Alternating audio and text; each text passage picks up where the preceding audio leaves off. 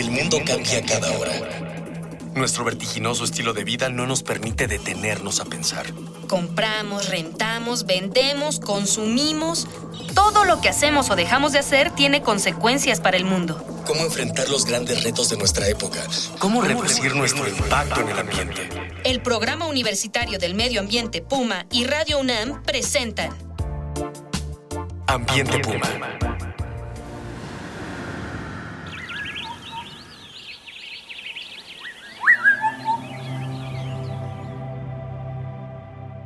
Bienvenida, bienvenido. Soy Mireya Imas, coordinadora del Programa Universitario de Medio Ambiente de la UNAM, y esto es Ambiente Puma, voces, ideas y acciones sustentables. Estamos platicando sobre los jardines botánicos, seguimos con este tema, pues estos jardines pueden ser oasis en medio del asfalto, sitios donde los habitantes de las zonas urbanas podemos convivir con la naturaleza, pero además y sobre todo son lugares para aprender y comprender la importancia de nuestro patrimonio natural. Hoy vamos a charlar sobre la educación ambiental y la divulgación de la ciencia en el Jardín Botánico de la UNAM.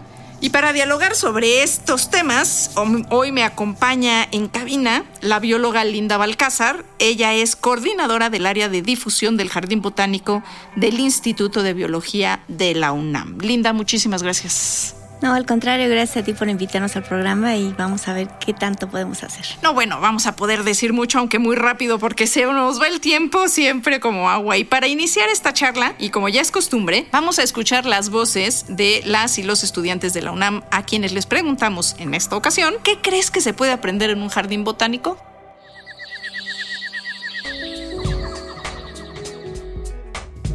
¿Qué se puede aprender en un jardín botánico? Especialmente este jardín botánico yo creo que tienen la enorme oportunidad de aprender muchísimo sobre aves. Es un espacio que se puede caminar fácilmente y tenemos aquí una zona receptora de aves migratorias y tenemos muchísimas aves residentes que se pueden observar con mucha facilidad. Entonces eso es una actividad que pocos otros espacios permiten acercarte más porque hay muchas personas que les vale, ¿no? Así como, ay, ¿para qué vamos a visitar un jardín? ¿Para qué? Pero sí es este, pues es un lugar en el que puedes aprender, aparte aprendes a, a ser como más sensible.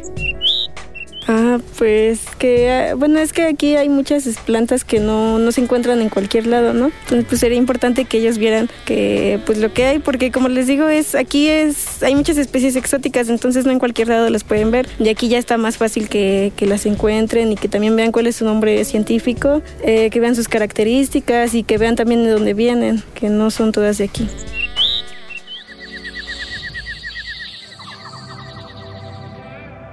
Pues esas son las voces de las y los jóvenes de esta casa de estudios sobre pues lo que ellos consideran que se puede aprender en un jardín botánico y la verdad que no están tan lejos de la realidad y eso es una muy buena noticia. Y bueno, vamos a preguntarle al especialista, aquí a Linda Balcázar que está con nosotros en cabina, ¿cuál es la importancia de los jardines botánicos como centros de educación ambiental y para la comunicación de la ciencia? ¿Cuál es el papel de los jardines botánicos? Pues mira, el papel de los jardines es muy importante en este tema de educación porque como ya se vio en, alguna de, en algún programa en el que se hablaba de cuáles eran como los objetivos de los jardines y los jardines botánicos son museos vivos, donde las herramientas principales son las plantas, pues nuestro quehacer como jardín botánico tiene que ser hacer de cada planta una herramienta para la educación. Los jardines botánicos son importantes porque dan mensajes sobre el conocimiento, la conservación y cómo usar adecuadamente las plantas que tenemos nosotros en nuestro país. Como centros de divulgación tenemos la responsabilidad de enseñar, de transmitir todo este conocimiento científico que se genera en las universidades, en los centros de investigación y hacerlo accesible al público, transformar los mensajes. Yo siempre digo que un educador debe ser como un mago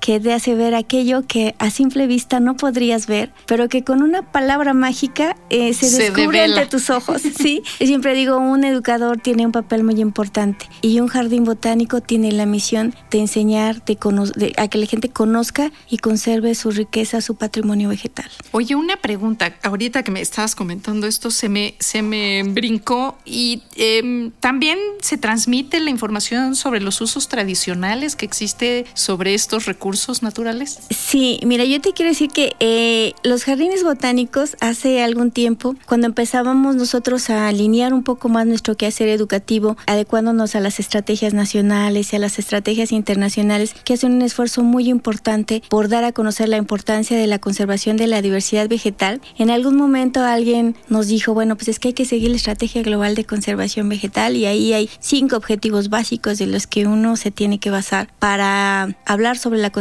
de la diversidad vegetal. Y los objetivos eran así como largos y complicados, ¿no? Pero uno tenía que ver con la conservación, con la educación, con el uso sostenible. Fue una parte muy, muy eh, importante esto que tú comentas porque el primer objetivo de esa gran estrategia es conocer. Y, y, conocer implica desde los usos tradicionales, si nosotros pensamos que los jardines botánicos son espacios que existen aquí en México desde la época prehispánica y en Europa, pues tienen todos los siglos del mundo, ¿no? Eh, como espacios para el aprendizaje, para enseñar sobre las plantas. Entonces también los jardines botánicos tenemos esa, ese que hacer, ese objetivo de dar a conocer los usos tradicionales y es el primer objetivo de la estrategia. Bueno, pues qué, qué, buena noticia. La verdad es que, eh, pues sí, ¿no? Porque muchas de esas plantas, pues tienen usos, este, pues milenarios, ¿no? En las diferentes culturas eh, de nuestro país, que bueno, pues en muchas partes se asentaron en zonas desérticas donde hay muchas de estas plantas, ¿no? ¿Qué actividades de educación ambiental? Platícanos un poquito, ¿qué hace el jardín botánico en términos de educación ambiental? O sea, ¿qué, ¿qué, tipo de actividades? ¿Qué, si yo estoy escuchando en el radio y quiero ir y, enterarme, ¿qué cosas padrísimas estamos haciendo? Pues mira, yo siempre voy a decir que el Jardín Botánico es una joya universitaria, como dice nuestro rector. Un lugar increíble, como ya se, se dijo en el sondeo, ¿qué hay que conocer en el jardín? El Jardín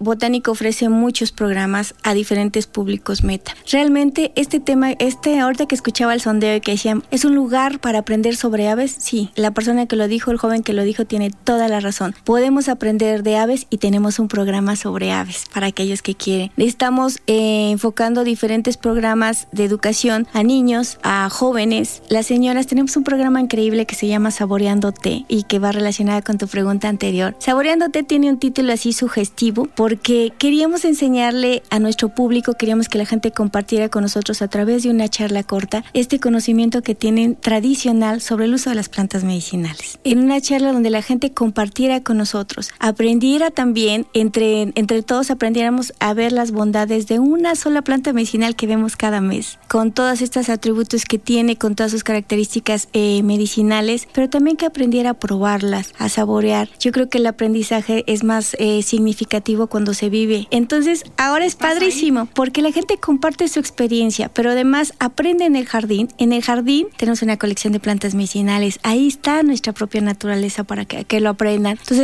es un, uno de los talleres, de, los, de las actividades que se ha vuelto tradicional y que tiene que ver con esta pregunta inicial y que la gente ha adoptado de muy buena manera. Ya tenemos un, o sea, se nos llena el cupo antes del mes que viene. Oye, qué maravilla. ¿Y quiénes, y quiénes vienen? ¿Quiénes llegan? ¿De dónde te llegan? ¿Qué edades? ¿Ocupaciones? Tenemos una población grande de jóvenes que están interesados, universitarios o jóvenes de, de nivel preparatoria y a veces hasta niños que quieren hacer alguna tarea escolar. La charla es muy accesible con un lenguaje muy sencillo. Entonces tenemos niños como de 10 o 12 años, tenemos jóvenes universitarios, jóvenes de la prepa, amas de casa, personas que están jubiladas, gente que está eh, metido dentro de la industria farmacéutica que también quiere saber cuál es el uso popular que se le da a estas plantas. Tenemos matrimonios que hacen actividades de fin de semana. Tenemos padres y jovencitos. Eh, realmente tenemos un público muy eh, variado, pero muy interesado en el conocimiento de las plantas. Y sobre todo, una cosa que a mí me ha gustado muchísimo es que los jóvenes, por ejemplo, de diferentes carreras, químicos, hay farmacobiólogos, hay jóvenes biólogos, hay administradores, comparten este conocimiento con los demás y la gente que es eh, un poco de edad, que está ahora sí como digo, adultos en plenitud, comparten su experiencia. Esto que tiene que ver con la transmisión oral, con lo que han venido aprendiendo en sus hogares de padres a hijos, pero que ahora se complementa con el conocimiento y más. Hay un chico que es químico, que es una maravilla, que comparte toda la validación científica. Entonces es una actividad. Qué maravilla. La verdad es que si usted nos está está escuchando, que está esperando para ir a tomar uno de estos cursos. Envíenos sus comentarios, dudas y sugerencias. Ya saben, nuestros datos de contacto, Twitter, arroba Pumambiente UNAM, Facebook, Programa Universitario Medio Ambiente, correo electrónico en info arroba puma.unam.mx. Recuerde que este espacio lo construimos entre todas y todos y con sus voces, con la voz de usted y de todos los que nos escuchan, estamos haciendo comunidad. Y el día de hoy vamos a regalar a los dos primeras personas que nos contacten en el Twitter y que nos dé el, aquí me ponen, que nos dé el nombre de una planta que se puede adoptar en el jardín. No, bueno, ya se pusieron bien pesados acá en la redacción. Pero bueno,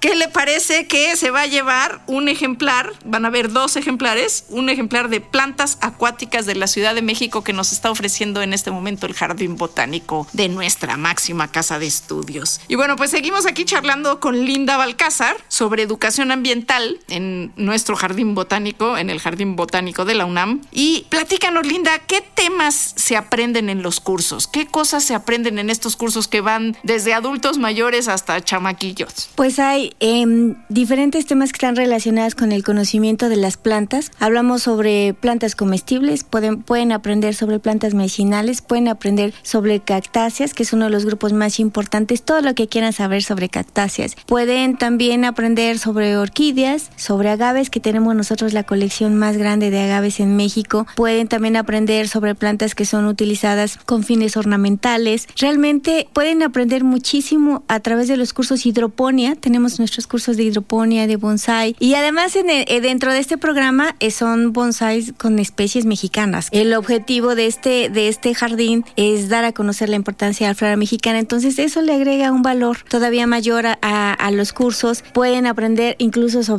qué plantas eh, se pueden usar para fines rituales, para fines ceremoniales. Les hemos dado en los cursos de plantas medicinales. Pueden realmente aprender de todo, hasta de las plantas silvestres, porque comentábamos ahora en esta época de lluvia que ahora sí nos ha llovido bastante. Uno muchas veces llega al jardín botánico y lo quiere ver así precioso, todas nuestras 15 colecciones brillando al máximo y resulta que llegamos y encontramos, pues este se ve como con una hierbita y aquí con otra. También es una oportunidad para conocer aquellas plantas que no están visibles todo el año. Eh, y sobre todo, estas plantas que en época de lluvia pintan de color el jardín y que además tienen una gran utilidad porque son de las plantas con mayores usos medicinales o comestibles. Entonces yo también veo esta parte como una, una parte de opción. Pueden aprender sobre flores silvestres. Y bueno, y la flora del pedregal, que también es de suyo muy rica, Que también es, sí, impresionante y que de alguna manera compartimos algunas ocasiones el jardín botánico y la reserva. Hay una gran cantidad de temas. Yo creo que realmente el jardín es una oportunidad para aprender de todo. Estábamos viendo todo lo que quieres saber sobre las plantas. Las plantas son vida y por lo tanto todo aquello que implique asegurar la permanencia de todas las especies se puede aprender en el jardín. El jardín es un aula natural. No, ya es que la verdad, bueno, la verdad, si usted no lo conoce, no sé qué espera para venir. Es una belleza este espacio. Y yo me imagino, Linda, que mucha de la gente que va a estos cursos se vuelven padres o madres adoptivas de las plantas que se que tienen adopción el jardín. ¿Es, es esta una fuente importante de paternidad responsable?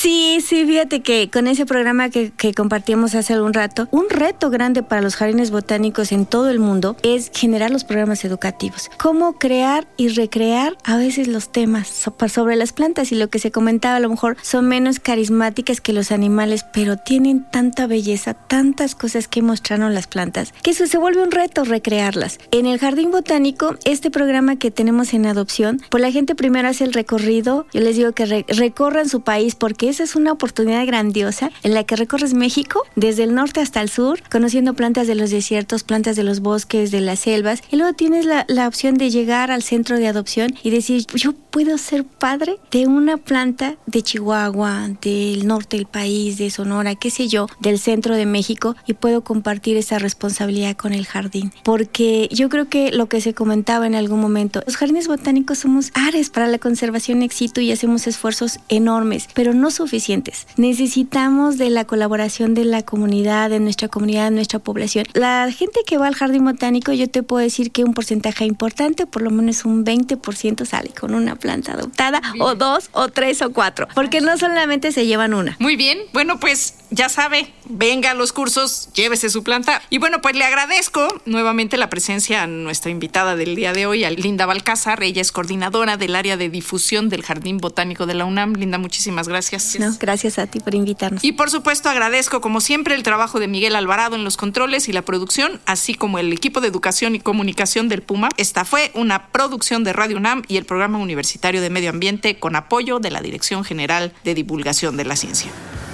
Una pequeña acción. Un cambio de actitud. Nuevos hábitos. Y nuevas formas de entender y relacionarnos con el mundo. Paso a paso. Aportamos un granito de arena. Para construirnos un futuro. El Programa Universitario del Medio Ambiente Puma y Radio UNAM presentaron Ambiente Puma.